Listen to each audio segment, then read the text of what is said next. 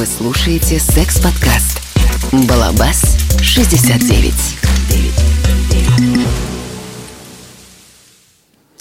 Здравствуйте, друзья. Меня зовут Денис. Вы слушаете подкаст, в котором изучают отношения и секс, развенчивают о них мифы и стереотипы, делятся своим опытом и узнают что-то новое. И сегодня у меня в гостях Настя Марченко. Здравствуй, Настя. Всем привет. Настя, я рад, что ты пришла.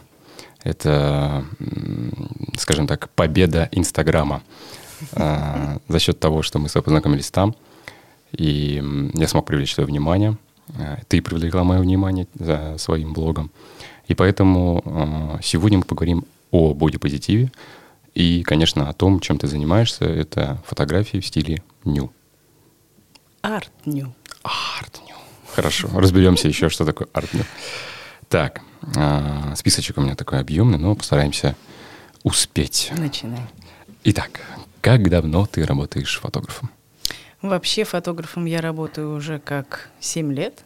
Я прошла долгий путь от э, детско-семейного фотографа, свадебного фотографа, соответственно, снимала лайфстайл, story, вот эти вот все штуковины, которые стали мне в какой-то момент неинтересны. И я перешла в жанр арт-ню. Замечательно. А ты до этого чем-то еще занималась или только вот? ну, конечно, я работала в офисе. Uh-huh. Вот, абсолютно не творческая работа у меня была. То есть это транспортные карты, но мы не будем об этом сегодня говорить, об Согласен. этом темном кусочке моего прошлого. Согласен. Да, но непосредственно как я фотограф и больше никто, это последние три года. А что сподвигло тебя перейти в арт-ню? А, на самом деле меня всегда привлекало тело. Ну, то есть, а, если мы возьмем историю, да, то а, искусство у нас такое. Изначально это скульптуры, античные тела, красивые. То есть почему-то сейчас от этого всего как-то пытаются оттолкнуться, закрыть на это глаза. Все забывают про то, что это норма, и это в порядке вещей, видеть тело свое, видеть тело чужое. И мне как-то грустно от того, что у нас сейчас такое восприятие тела. Хочется показать, что на самом деле это красиво, не пошло. Хорошо. А чем отличается арт-ню от просто ню фотографии? Ты знаешь, а, арт-ню, а, скажем так, то есть арт-ню — это больше уклон в черно-белую фотографию, в какую-то... Не просто показать там э, грудь и жопу, mm-hmm. а при этом в фотографии должен обязательно быть какой-то смысл. Ну, то есть Композиционный, ты, да. предпочитаешь черно-белую больше фотографию? А фотографии цветная, она нас зачастую отвлекает своим разнообразием цветов. А, как бы это странно не звучало, но тем не менее, когда мы смотрим на черно-белую фотографию, у нас взгляд концентрируется и фокусируется именно на предмете, объекте, композиции, и в разные стороны на другие вещи не расходятся. А как ты начинаешь съемку? Ты пригласила модель, сказала, так, раздевайся, все, поехали. Нет, на самом деле я начинаю подготовку и общение с моделью гораздо раньше, чем она пришла ко мне на съемку потому что моя задача как-то найти немножко контакт с человеком, чтобы для него это не было шоком. Типа, «Э, привет, я Маша, я Настя, ну все, погнали. Потому что это очень важный психологический момент. Не каждый пойдет на такую съемку. Я знаю, что каждая девушка хочет пойти на такую съемку, но пойдет не каждая. Это все сидит у нас в голове. Поэтому подбор вещей, э, какие-то напутствия там из серии «А, «Подвигайся дома перед зеркалом в той одежде, в которой ты собралась сниматься». То есть мы это все отсматриваем, мы это все вместе прорабатываем, и уже на этапе встречи в студии мы как будто уже знаем друг друга. То есть к тебе уже приходит раскрепощенный человек? Не все ко мне приходят раскрепощенные люди. Кто-то может прийти сразу и сказать, мне вообще не нужна никакая одежда, я сейчас буду вот так, как есть. Кто-то к концу только съемки подходит к тому, чтобы снять с себя что-то. Кто-то вообще так и до конца и не раздевается. Я не маньяк, я не насилую людей, и, соответственно, я пытаюсь им помочь. То есть даже если человек пришел одетый, то я ему психологически помогаю, подвожу его к тому, чтобы хоть что-то с себя снять. То есть если мы там оголим одно плечо, страшного в этом ничего не произойдет. Но уже картинка будет совершенно другой. И потом люди знают, куда они идут. Они видят мое портфолио. Портфолио это как прилавок. Я не выкладываю те съемки, которые я не хочу, чтобы видели люди. То есть ты смотришь на фотографии, ты себя там или видишь, или нет. Если нет, идешь к другому фотографу. Если видишь, идешь ко мне. А что-то из-за волнения и вот этого смущения, оно как-то добавляет шарма фотографии? Или нужно, чтобы вот прям человек раскрепостился на 100%, и тогда будет все круто? Ты знаешь, а, у фотографии всегда есть настроение. И перед камерой очень сложно скрыть свое настроение на текущий момент. То есть если человек пришел задумчивый и на самом деле не готовый к каким-то там откровениям, его невозможно сломить. И получается, что фотография очень четко это передает, именно настроение. То есть человек пришел такой, получилась больше не э, чувственная фотография, а, например, такая меланхоличная личная фотография, а не там все на показ у меня. А провоцировать тебе нравится? Провоцировать? Ну, как можно спровоцировать человека? Брать на слабо? ну, Может как? быть. Нет, нет. Это, понимаешь, это такого своего рода терапия. И очень важно человеку показать и доказать потом, что он действительно вот такой, какой он получился на фотографии, потому что сейчас уже ни для кого не секрет, да, то, что тот образ, который мы видим в зеркале, и тот образ, который складывается у людей, когда они на нас смотрят, это два совершенно разных образа. Я вижу людей вот так девушка себя видит по-другому. И при этом ты вроде смотришь на человека, он красивый, прекрасный, а на самом деле он, может быть, дома там забился в угол и страдает от того, какой он несимпатичный. То есть это надо показать человеку, что на самом деле вот есть еще другое мнение, кроме его собственного. А вдохновение идеи приходят во время съемки или до? Знаешь, у меня очень большая насмотренность, потому что я часто хожу на фотовыставки, у меня куча дома литературы фотографической, соответственно, альбомов фотографов. Я смотрю на человека вот еще на этапе инстаграмного знакомства и уже понимаю, что бы человеку подошло. То есть одному пойдут стрэпы, пояса, чулки, второй не подойдет это. И это не значит, что надо всех гнать вот под одну гребенку, потому что таким образом теряется индивидуальность. И ничего плохого нет в том, что тебе не идет вот этот вот э, развратный бюстгальтер или еще что-нибудь. Да, тебе идет, например, завернуться э, в э, белую простыню. И это будет уже твоя история. Но она такая же будет чувственная, личная, персональная. А допустим, я, если захочу стать эм, фотографом, снимать в жанре арт, ню-ню, э, есть какие-то секреты или советы просто для человека, который хочет стать первый раз вот фотографировать? То же самое, как найти человека, вот э, модель. Ты же тоже не кликнул, вышел на улицу. Эй, кто хочет посниматься тут голышом, давайте по ко мне под камеру.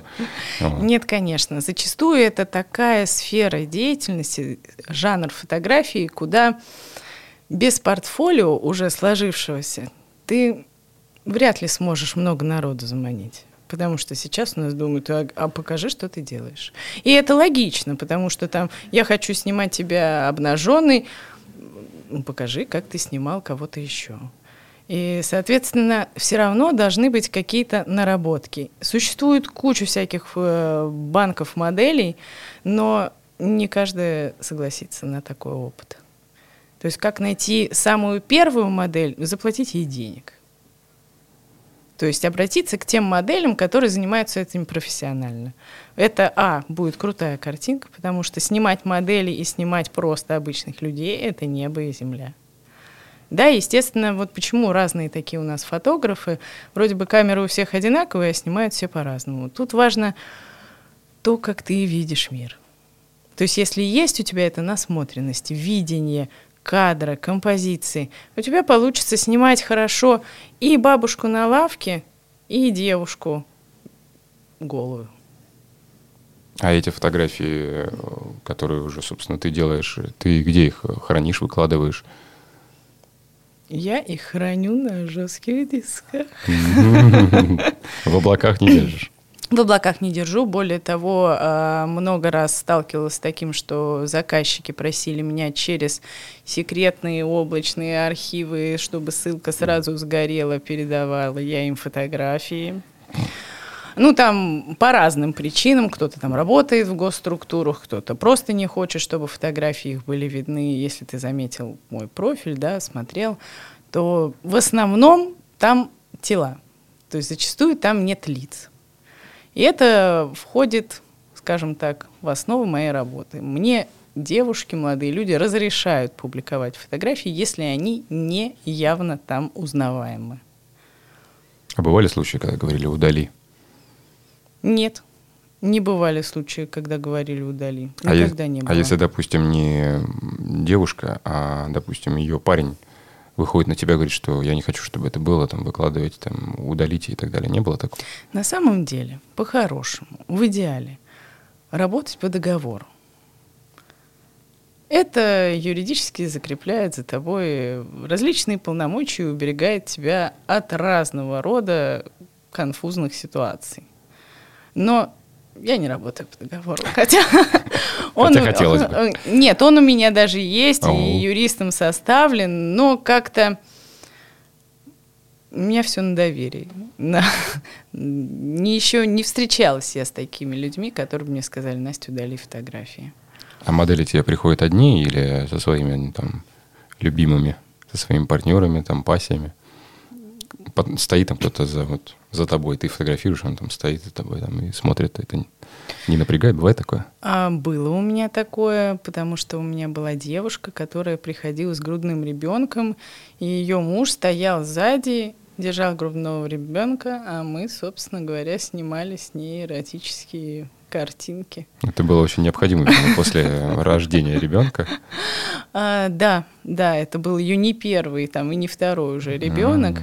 Вот. э, Я ничего не имею против там присутствия детей, всякие разные ситуации бывают, поэтому, ну, так получается, у меня у самой есть дети, я могу войти в положение, мне несложно.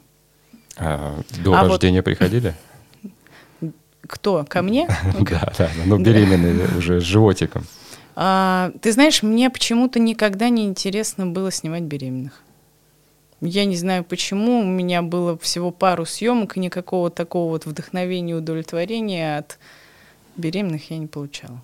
Не те, наверное, приходили ко мне. Все в платьях тогда была мода, в облаках вот этих сниматься. А табу какие-то есть э, во время съемки у тебя все-таки? Вот какие-то вот прям действительно моменты, которые не, я так не буду фотографировать там. Не, вот э, как я не буду фотографировать, мне вообще без разницы. Я фотографирую все. Главное, чтобы меня туда не вовлекали в этот процесс безумный. Потому что это такой вот прям, ну, бич. Многие пишут, говорят, ну, а ты вот точно, ты вот только фотографируешь, больше как бы никаких там услуг не предоставляешь.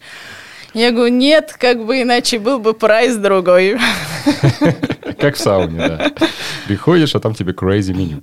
Да, поэтому разные люди встречаются, кто-то вообще не понимает, зачем я это делаю, даже из моих там близких знакомых, кто-то наоборот присылает сразу дикпики и говорит о том, что ой, какие классные у тебя фотки, ты такая везде классная, то есть неважно, что у меня на каждой фотографии разные люди, но для Мгм. них всех это все я, вот перевоплощаюсь от, изо дня в день. А локации есть какие-то особо подходящие для арт фотографии? Ты знаешь, есть локации, подходящие к типажу человека. И когда вот это два составляющих, эти два составляющих, они складываются, тогда в целом неважно, где снимать.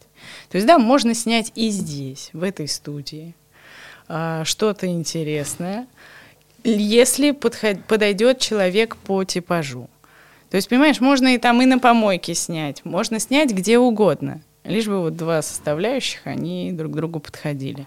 Конечно, вот всякие такие, там, где дорого-богато, лепнина, вот эти вот студии, которые, ну вот, недавно я писала, что они отходят на второй план, слава богу, это сейчас уже не очень модно. И поскольку я снимаю тело, меня абсолютно не интересует интерьер. То есть чем проще, тем лучше. Больше грязи, больше связи. А я под какие-то локации подхожу? Конечно, прямо здесь. Я уже сросся с этим местом, называется. А, то есть, получается, ты всегда заранее знаешь, что ты будешь снимать ню, но... Знаю где, да. знаю с кем и знаю в чем. Опять-таки. А, хорошо, а пары? Приходит к тебе съемка пар? Бывает? Это чем-то отличается от съемок э, одиночных, собственно, моделей? А, для меня отличается. Мне снимать пары проще потому что у них идет взаимодействие между собой.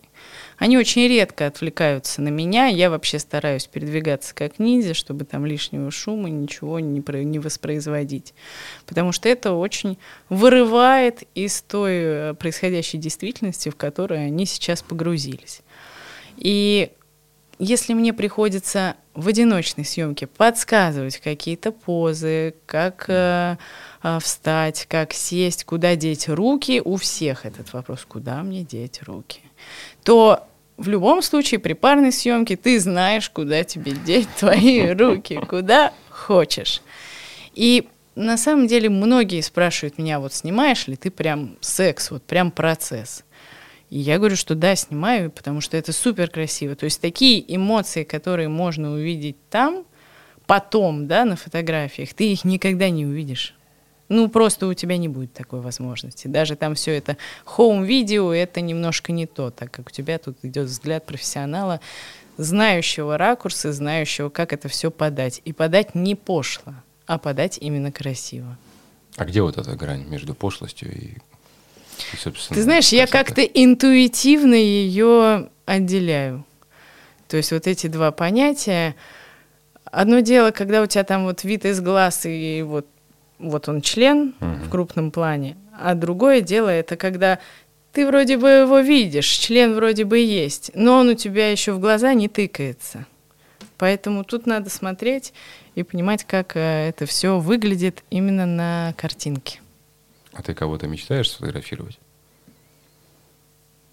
Я недавно буквально написала Варваре Шмыковой. Так. Вот. Э, к моему сожалению, Варя ответила, что она сейчас занята, ну, по разным причинам. Ну, Человек может галочку. быть. Да, я говорю, ну, может быть. Как Потом, да, она сказала, конечно, конечно. Я не могу сказать, что я как-то о чем-то мечтаю кого-то снять. Если я вижу человека, которого мне хочется снять, я просто ему об этом скажу. А есть какие-то конкретные мастера из этого же жанра, которые тебе нравятся, на которых ты смотришь как на образец? Или ты все вот методом тыка? Ты знаешь, тут такая палка о двух концах. Я никогда, например, э, не смотрю стараюсь не смотреть референсы к съемке, потому что ты невольно начинаешь копировать то, что ты видишь. То есть э, у меня, как я уже сказала, есть багаж картинок в голове и образов, которые у меня складываются, и я могу ими как-то вот колдовать. То есть есть у меня, конечно, безусловные там столпы фотографий, но их все знают. А, но вот такого, чтобы я за кем-то следила, и кто бы мне нравился бы постоянно, нет. Мне даже из таких вот современников я не могу назвать. Ну, мне нравится петербургская Мария Круговая очень. У нее такие интересные своеобразные фотки. Марат Сафин мне нравится. Или нравился, я так и не могла с этой историей понять. Чем там все закончилось? Э, мне нравится Дмитрий Чпала. Вот он, наверное, самый любимый мой из такого жанра. Прям вот божественные фотки у него. А почему к тебе приходят люди за фотографиями в жанре арт-нью? Ты знаешь, изначально, когда я начала это снимать, я для себя такую, скажем так, статистику подводила. Мне было интересно, чем занимаются люди, которые приходят ко мне на съемки. В основном это были там психологи, какие-то люди творческих направленностей, э, блогеры. И, если честно, я не нашла никакой зависимости именно вот в профессиональном плане, почему они ко мне приходят. Они приходят для того, чтобы я им показала красоту их тел.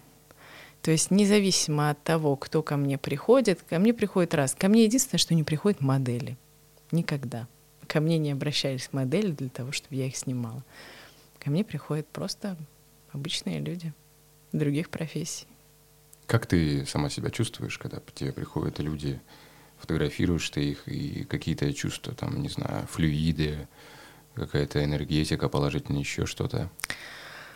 Ты знаешь, самая большая благодарность, которую я вообще видела и слышала, это после одной съемки девушка увидела фотографии, я и так пролистала на фотоаппарате. Она жутко стеснялась вначале и сердечно вот так плакала после просмотра фотографий, говоря, что неужели это я, вот я вот такая.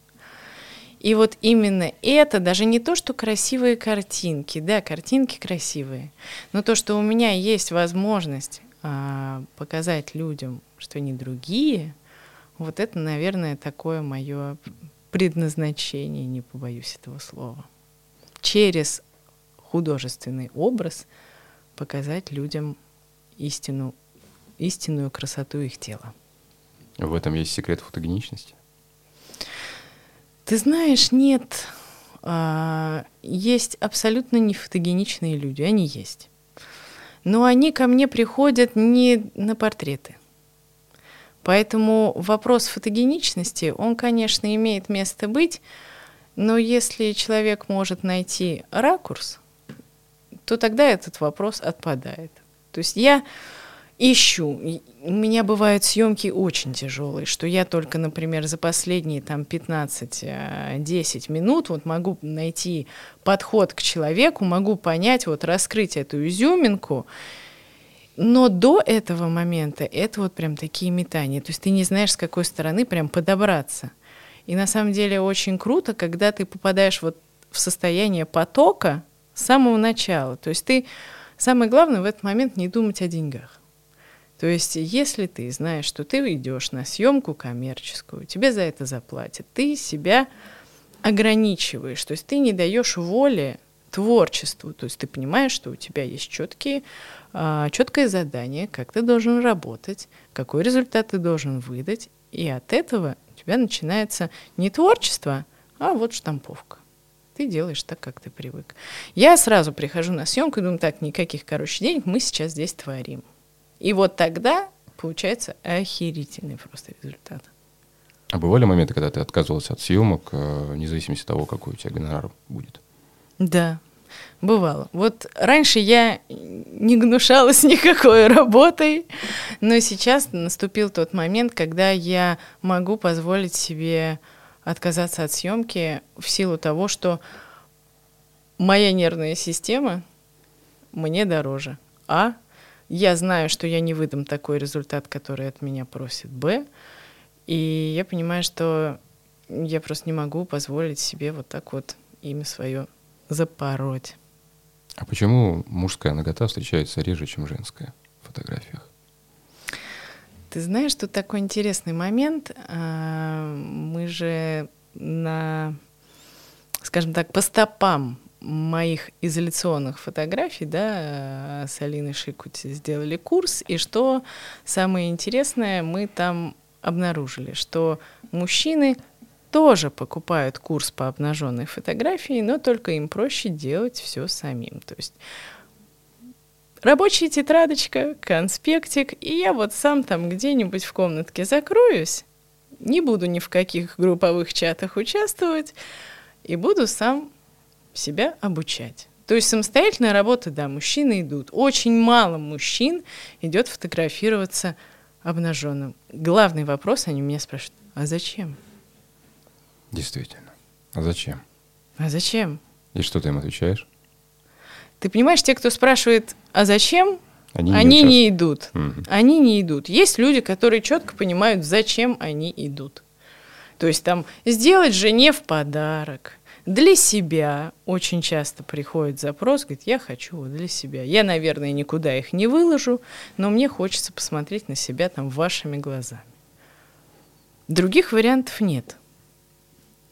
Слушай, ну вот э, э, популярно, да, у нас сейчас э, век информационных технологий, секстинг, да, заниматься секстингом. Угу. А, но, скажем так, вот для меня не всегда это просто, да, дикпик отправил и все. То есть я иногда э, хочешь делать что-то такое красивое и действительно э, с какой-то изюминкой, вот этой загадкой фотографии. Есть какие-то вот секреты для, скажем так, домашнего вот этого арт-нью фотографии какой-то? Что-то как-то это можно сделать от, от твоих слов вот как-то научиться? Или это нужно смотреть какие-то мануалы прям конкретные? Ну, мы же для этого курс-то и создали, чтобы А-а-а. людей учить, чтобы сами могли снимать себя дома. То есть это, этому можно научиться, но это требует усилий. То есть ты, если ничего не понимаешь в фотографии, в любом случае основу фотографии ты знать должен. Да, вот основа фотографии и твое личное видение кадра. Вот если ты там сфотографировал вот эту стойку, можно сфотографировать 50 разными способами. Там 40 из них будет полное дерьмо, и 10 из них будет удачным. И это на самом деле есть такое даже упражнение. То есть есть у тебя предмет, вот сфоткай его 50 раз с разных сторон. И смотри, как он получается, где тени, где не тени. Это все очень важно. То есть много всяких нюансов, которые тебе, ну, явно запорят фотографию. Первым делом, что ты делаешь? Ты приходишь домой, нахрен все убираешь, потому что мусор в кадре – это провал. И это главный принцип. Ты можешь снять даже криво-косо, но если у тебя там на заднем плане носки, их надо убрать. Хорошо, а твое направление – деятельности, оно коммерчески успешное, приносит хороший заработок? А, ты знаешь, да, оно коммерчески успешное, и я смотрю на других фотографов и понимаю, что вот, не знаю, мне кажется, фотографу, который снимает пейзаж, надо жопу порвать просто непонятно вообще как, чтобы стать там популярным в Инстаграме, в то время как фотограф, который снимает там эротику и вообще что-то близкое вот к нашей основной, там, знаешь, потребности жизнедеятельности, там просто вот раз самая захудалая какая-нибудь обвисшая попа наберет больше лайков, чем сумасшедший пейзаж морской. А насколько для тебя важно общественное мнение людей? Они могут сказать, типа, тема сисек не раскрыта в твоих фотографиях. Мне вообще не важно мнение людей. Как бы объяснить? У меня есть мама, так. которая такой мой главный критик, и даже ее мнение я не всегда беру в расчет. То есть у меня есть четкое понятие, как должно что строиться, как должно что выглядеть, какого цвета быть. Если люди с этим мнением не согласны, но это их возможность быть не согласным с моим мнением.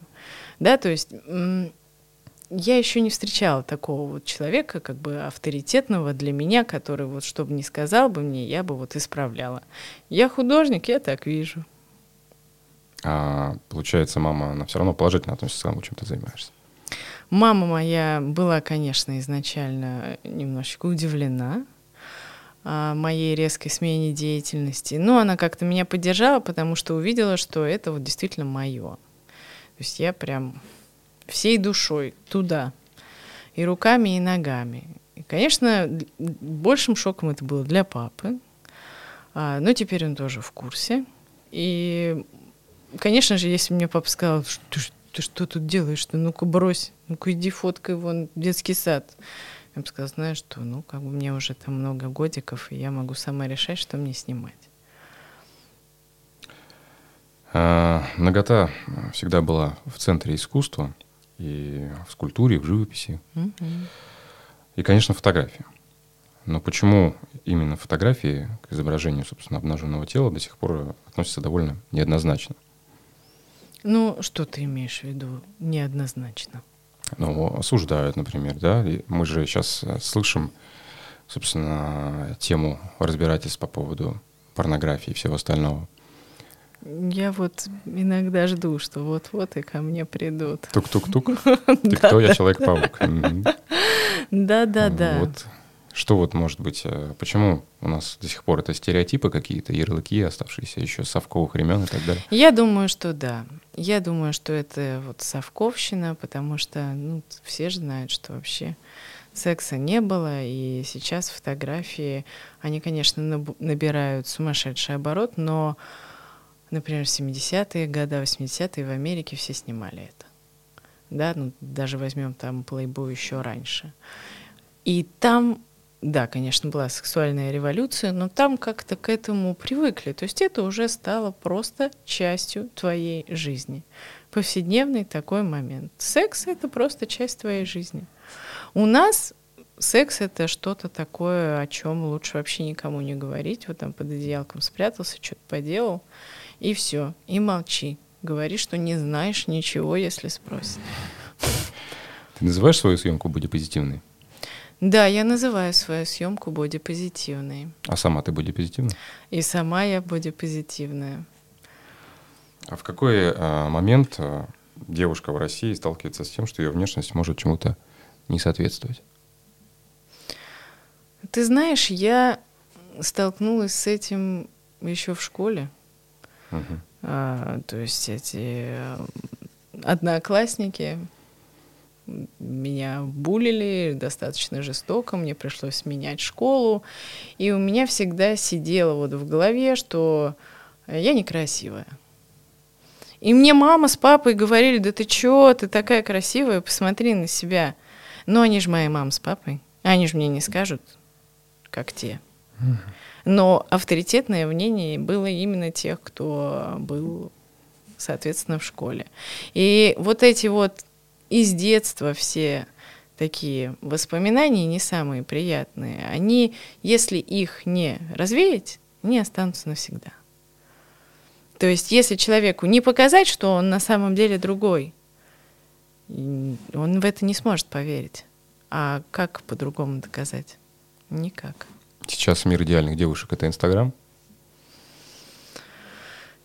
Я не знаю, где мир идеальных девушек. Для меня любая девушка, которая ко мне бы не приходила, она идеальная и уникальная. Хотя каждая из них приходит со своими проблемами. Единственное, что я знаю, что Инстаграм — это не настоящий мир.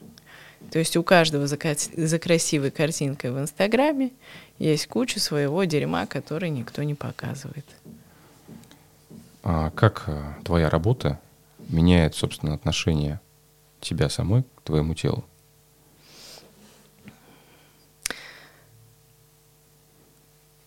Я раньше никогда себя не снимала. Ну, то есть у меня были какие-то опыты такие лет там в 17-18, когда мне только подарили фотоаппарат, я завешивала стену простыней, как там красилась, входила во всякие образы. Это прям любимое мое было. А потом я от этого ушла, и только сейчас пришла к тому, что я а, могу себя фотографировать не то что в образах, а просто голый. И мне это нравится. То есть я смотрю, да, мне нравится не все. Но зачастую происходит так. Вот нам не нравится что-то одно. А мы по, по этой причине ненавидим себя просто целиком. То есть у меня кривой нос, я страшная. Или там у меня там э, на попе целлюлит, я жирная. Да. И задача фотографа показать человеку его с тех ракурсов, которые он не видит никогда. Ну, никогда не увидит. Просто не замечает. Он к себе уже привык к таким. В последнее время идеи бодипозитива стали продвигать многие блогеры. С чем связана эта тенденция? Ты знаешь, но очень... Как тебе сказать? Когда тебе в себе что-то не нравится, то на самом деле твое окружение — это твое зеркало.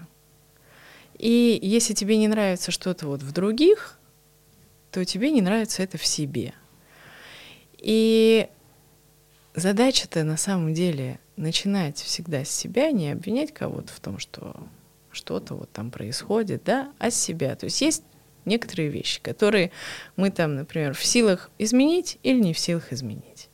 То есть, да, бодипозитив — это хорошо. Это мы принимаем себя такими, какими мы есть. Я не говорю про бодипозитив, который уже такой вот прям гипертрофированный. Это не тот бодипозитив, где человеку уже давно надо к врачу сходить и проверить свое здоровье. Это уже не бодипозитив. Но сейчас получается такая тенденция, что те, кто вот в очереди к врачу стоят, они говорят, да не, у нас все нормально, мы против просто бодипозитивные товарищи.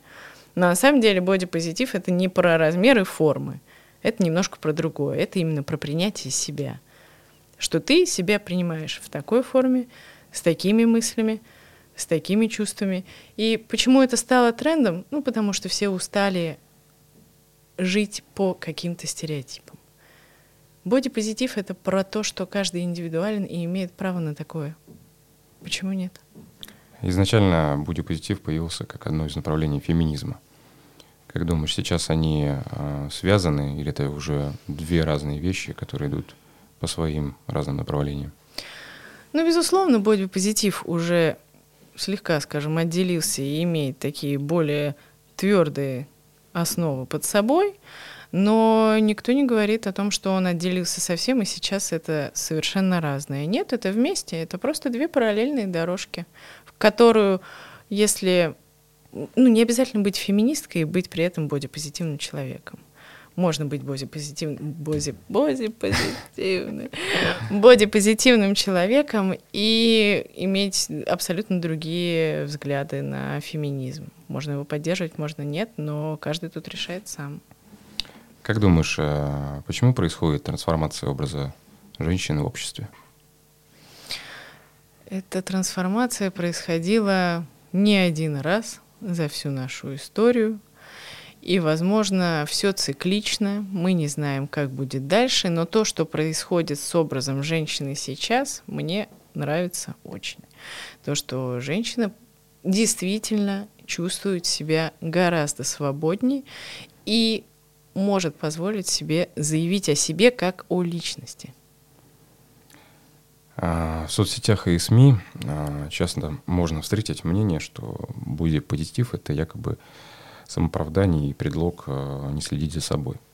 Где проходит вот эта тонкая грань здорового бодипозитива и вот этого переборщения, когда ну, человек может столкнуться с опасностью для своего здоровья, к примеру. Ну, да, я с тобой согласна. Многие сейчас именно что и делают, прикрываются бодипозитивом да, но мне кажется, в каждого, внутри каждого заложена грань вот эта своя, потому что если вот ты смотришь такой, ты там с лишним весом, тебе не нравится, тебе не нравится, ты можешь что-то себе поменять. Если тебе не нравится, ты в силах это сделать. Но тебе тупо лень. это уже другой вопрос, это не бодипозитив, это не лень. То есть если у меня там э, 100 килограмм веса и вены пошли буграми, а я говорю, да не, окей, это бодипозитив, то это уже не то. То это уже к другому еще доктору надо сходить, не только к терапевту. Чем ты занимаешься помимо фотографии? Ой, я мама двух детей, мама первоклассника. Я играю немножко сама для себя на укулеле. Я хожу в походы, я встречаюсь с друзьями, хожу на секс-вечеринки. А, я живу. Какие планы на будущее? У меня есть очень большое желание. Я хочу выпустить свою книгу, фотоальбом с моими фотографиями. Я жутко, конечно, боюсь и боюсь, что это вообще никому не надо. То есть мне кажется, что я одна такая сумасшедшая, которая, поскольку меня это интересует, скупает вот все фотографии и альбомы с голыми женщинами и мужчинами.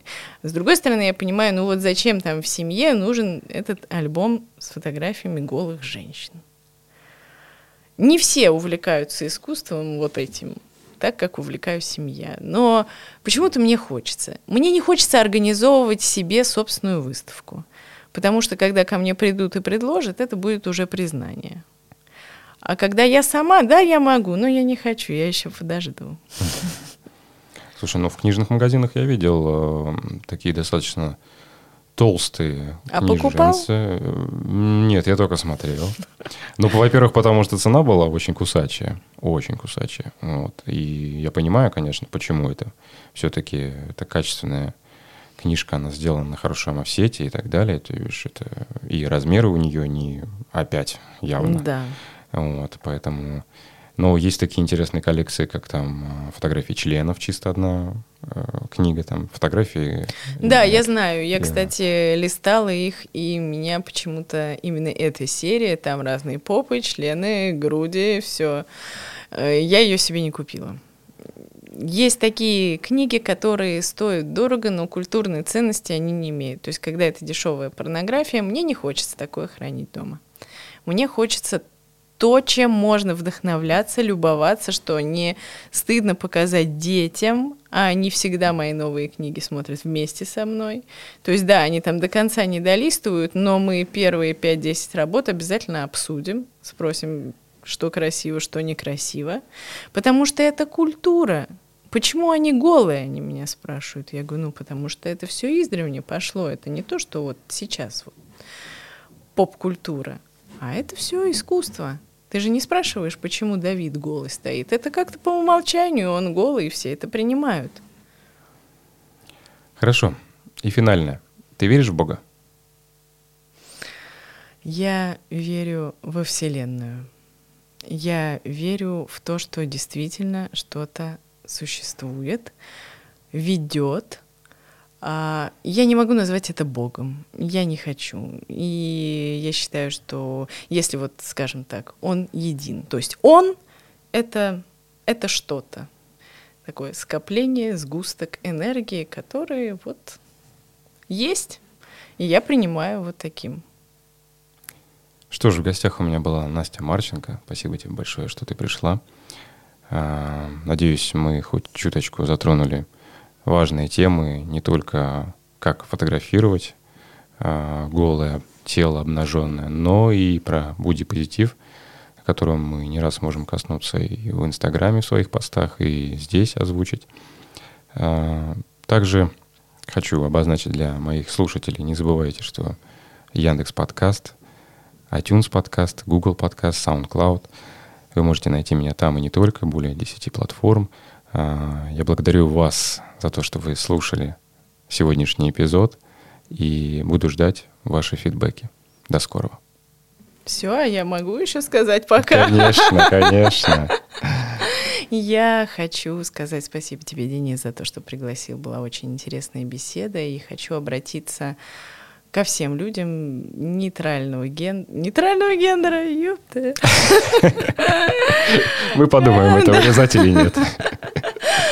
А, неважно какого пола, что не бойтесь посмотреть на себя и заглянуть внутрь себя, потому что такой опыт, он очень терапевтичен. И не факт, что вы, конечно, с первого раза примете и полюбите себя, но это будет хотя бы маленьким шагом в эту сторону. Хорошие слова. Всем до свидания. Пока.